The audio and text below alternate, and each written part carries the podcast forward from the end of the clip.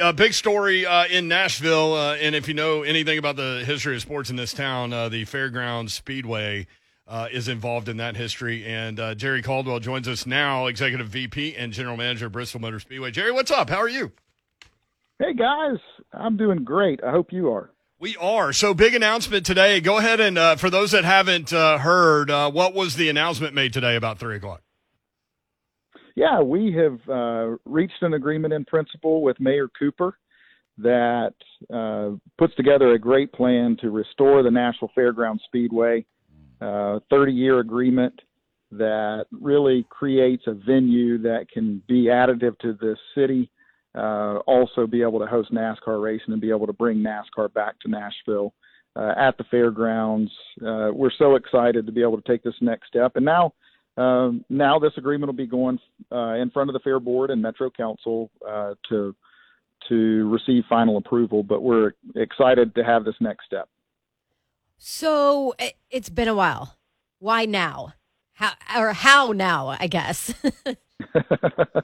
well, it has been a while. This has been a uh, four and a half year process with us having conversations with the city, and and that's been a good process. I think it's been uh, what needed to happen. There's there's a ton of history there. There's also you know you have a, a racetrack that is charter protected and has been there for a hundred years in um, in a populated area, and we needed to take our time to have conversations with that community. Uh, the the metro folks needed to as well, and make sure that people were being heard and take that feedback and work it into uh, what the mayor's done here, which I think is he's put together a really smart deal that will pay for those renovations out at the racetrack so that they're um, you know that, that the racetrack pays for itself. And that's really what the folks the taxpayers in nashville deserve. And uh, we are excited to be able to work with him and the fair board and council to to create that venue that can be a racetrack but also be so much more.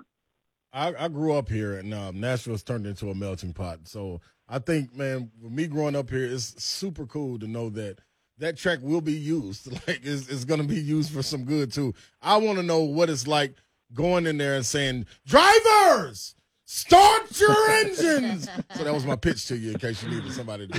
I like that. Okay, yeah. Can Can you now give me a pitch on singing the national anthem? We could Ooh. let you do both. You know oh, what? Gosh. I just ate some M and M's a little minute ago, but I never back down from a challenge.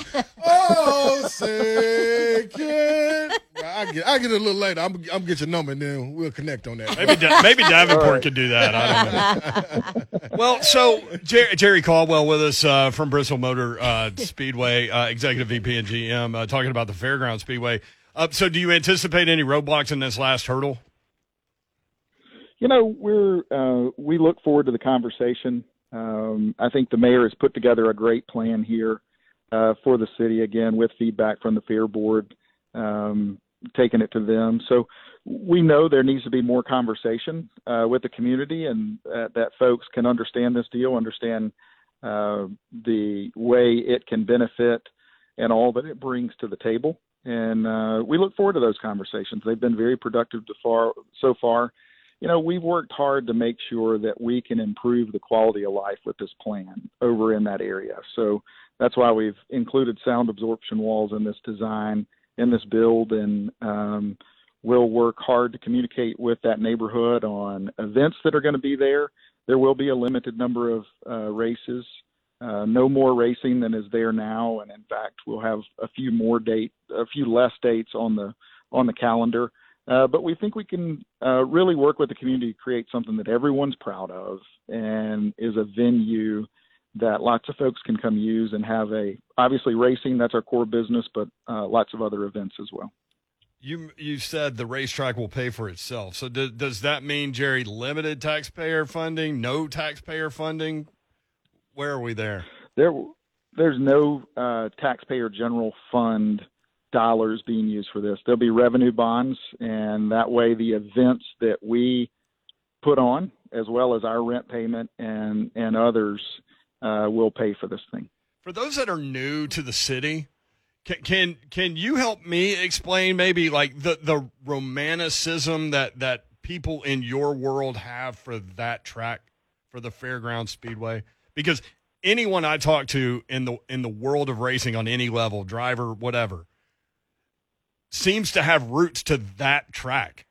Can can you help explain the romanticism there? Mhm.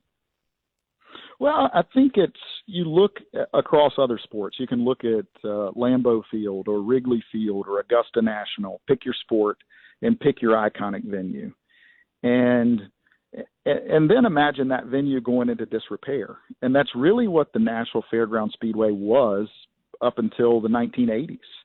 And then it's really not had any major investment in the last 30 some years Mm-hmm. uh, and has fallen into a bit of a state of disrepair and is not additive uh, currently the way um, the events have been running to to the whole. And this really completes that last piece of the puzzle out there at the fairgrounds. But I think you you look at that history, and that's what um, gets our the sport of NASCAR, but I really believe even outside the sport of NASCAR, Mhm. so excited about what the opportunities are out there. I mean, you people love um, you know, restoring old things right now, whether it's cars or or anything else. Um, there's a there's an attraction to that, and I think the story line when you look at a historic venue like Nashville Fairground Speedway just lends itself to that. I mean, think of Darrell Waltrip and um, Coo Coo Marlin and Sterling Marlin and Dale Earnhardt Jr. and all the drivers, Chase Elliott, all the drivers that have been out there um, in the past, and and they're doing great things out there now, and we believe we can just add to that and uh, make it better for everyone. Second oldest operating track in the United States, and, and for those that don't know, um, NASCAR Cup Series uh, racing from 1958 to 1984. Joe Weatherly won the first race in 1958, and then the last race, uh, Geoff Bodine beat Darrell Waltrip, and and Waltrip, uh, who we've talked with numerous times about this uh, track and everything else, and involved with the world of racing, won eight Cup races at the Nashville Fairgrounds Speedway, um, second only to Richard Petty, the King, with nine. So uh, it, it's Yeah. it's fun to go back and read through some of that history. Yeah, they're great videos you can find on YouTube, and uh, just think about how special that place was. Again, in the sport of NASCAR, but I really think in sports as a whole, um, and being able to restore that, you just don't. That story doesn't happen that often, and this isn't building a new facility. This isn't trying to move a, a sports team here. This is something that's been here for a hundred years, more than a hundred years and it's really restoring it to its rightful place. So I think it's just an amazing story and a tremendous opportunity. Well, I'm glad to see you guys and, and the soccer people and, and all all of the, the entities that need to be involved with making this happen, get this to, to be uh, a thing. And, and, you know, five years from now, that, that piece of real estate over there is going to be phenomenal and it's going to be a lot of fun. Uh, we believe so and uh, look forward to working with the community and appreciate your time today. All right. Thank you, Jerry. Always good to talk with you, my Thanks, friend. Thank you, Jerry Caldwell, you. um, Bristol Motor Speedway. So, Fairgrounds uh, Speedway.